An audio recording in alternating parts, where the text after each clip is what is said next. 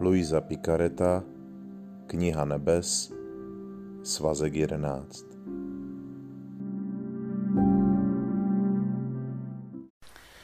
Devátého prosince 1916 Ježíš chce najít sám sebe a to, co udělal v duši. S tímto úmyslem musí duše vykonat hodiny umučení a každou činnost. Trápila jsem se kvůli nedostatku svého sladkého Ježíše a když přijde, zatímco já dýchám trochu života, zůstávám ještě více trpěna, když vidím, že on trpí víc než já. A on nechce slyšet o ukonejšení sebe sama, protože stvoření ho nutí a vytrhávají mu další pohromy. Zatímco však bičuje, pláče nad údělem člověka a skrývá se hluboko v mém srdci, aby téměř neviděl, čím člověk trpí. Zdá se, že v těchto smutných časech se už nedá žít. Zdá se však, že je to jen začátek. Když jsem se pak trápila svým těžkým a smutným údělem, že musím být tak často bez něho, přišel můj sladký Ježíš, dal mi jednu ruku kolem krku a řekl mi, má dcero, nezvětšuj mé bolesti starostmi. Už tak je jich příliš mnoho. Neočekávám to od tebe, naopak. Chci, aby z mé bolesti, mé modlitby a, celého, a celou sebe učinila svým a, tak, a to tak, abych v tobě našel dalšího sebe. V této době chci velké upokojení a to mi může dát jen ten, kdo mě učiní svým vlastním.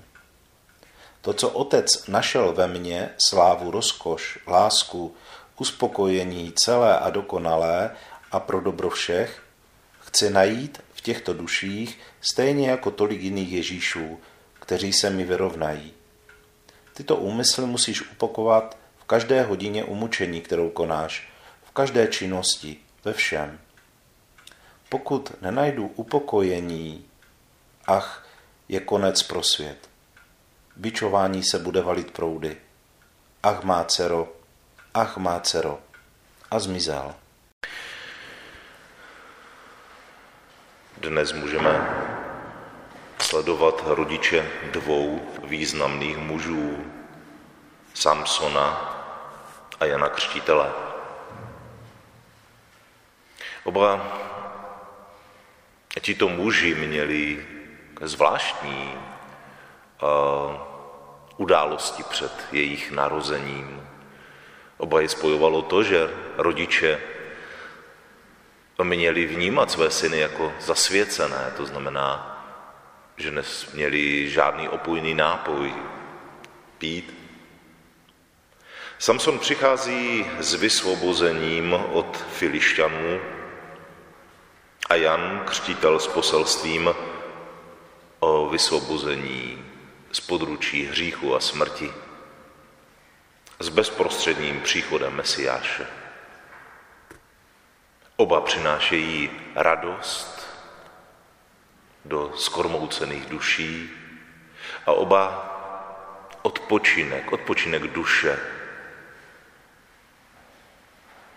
Jeden od nepřátel a druhý od hříchů.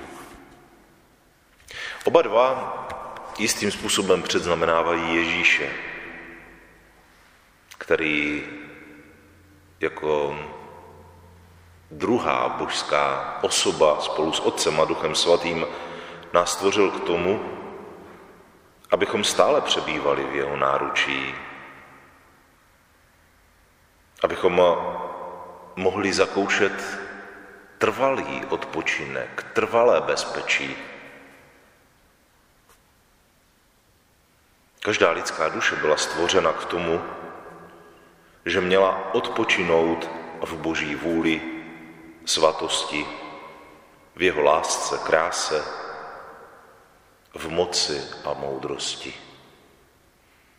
Tak to Bůh stvořil člověka, aby spočíval v Bohu, aby spočíval v něm. Nechtěl mít ho od sebe odděleného, ale naopak Chtěl, aby celé stvoření, ale především člověk, byli s ním naprosto neoddělitelně propojení, spojení. Duše lidí však utíkají z boží náruče a vydávají se hledat vášně, náklonosti, požitky. A ty je uvádějí do stále většího strachu, úzkosti a rozrušení.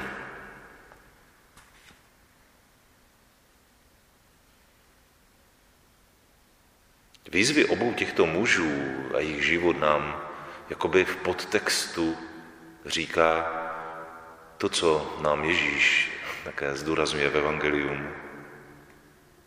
Pojďte ke mně všichni, kdo jste obtíženi.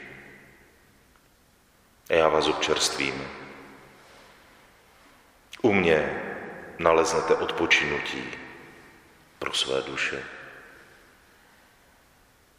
Krásně to vyjádřil také významný učitel církve svatý Augustín, který po dlouhém přemýšlení, hledání a studování dospěl takovému krásnému vyznání, když říká, nepokojná je duše člověka, dokud nespočine v tobě, o Bože. Vzpomněl jsem si na zemřelého otce Olejníka, který nás kdysi jako bohoslovce učil takovou zvláštní píseň, která jako by se takovým jiným pohledem dívala na člověka. Bylo to spojené jakoby ze smrtí, ale ono to vlastně trošku souvislí.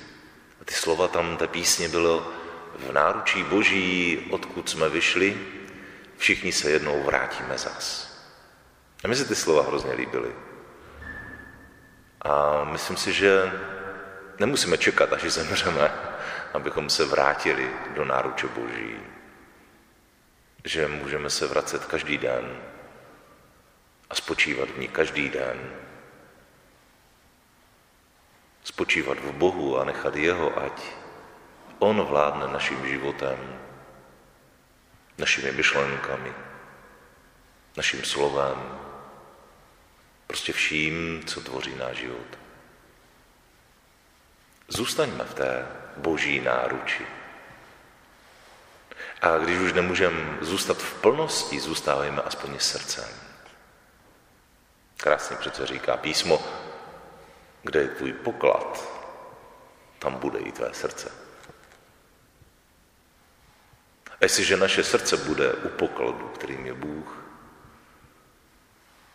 můžeme s radostí očekávat plnost radosti a lásky jednou v boží náruči, protože po celý život byla naším pokladem.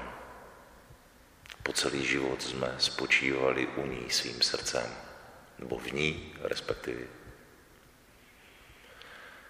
To je to, co nám přináší Kristus. Jehož narození si za krátkou dobu budeme připomínat že se můžeme, a nejenom můžeme, máme vrátit do náruče Otcovi, že Bůh nás netrpělivě očekává jako otec svého marnotratného syna.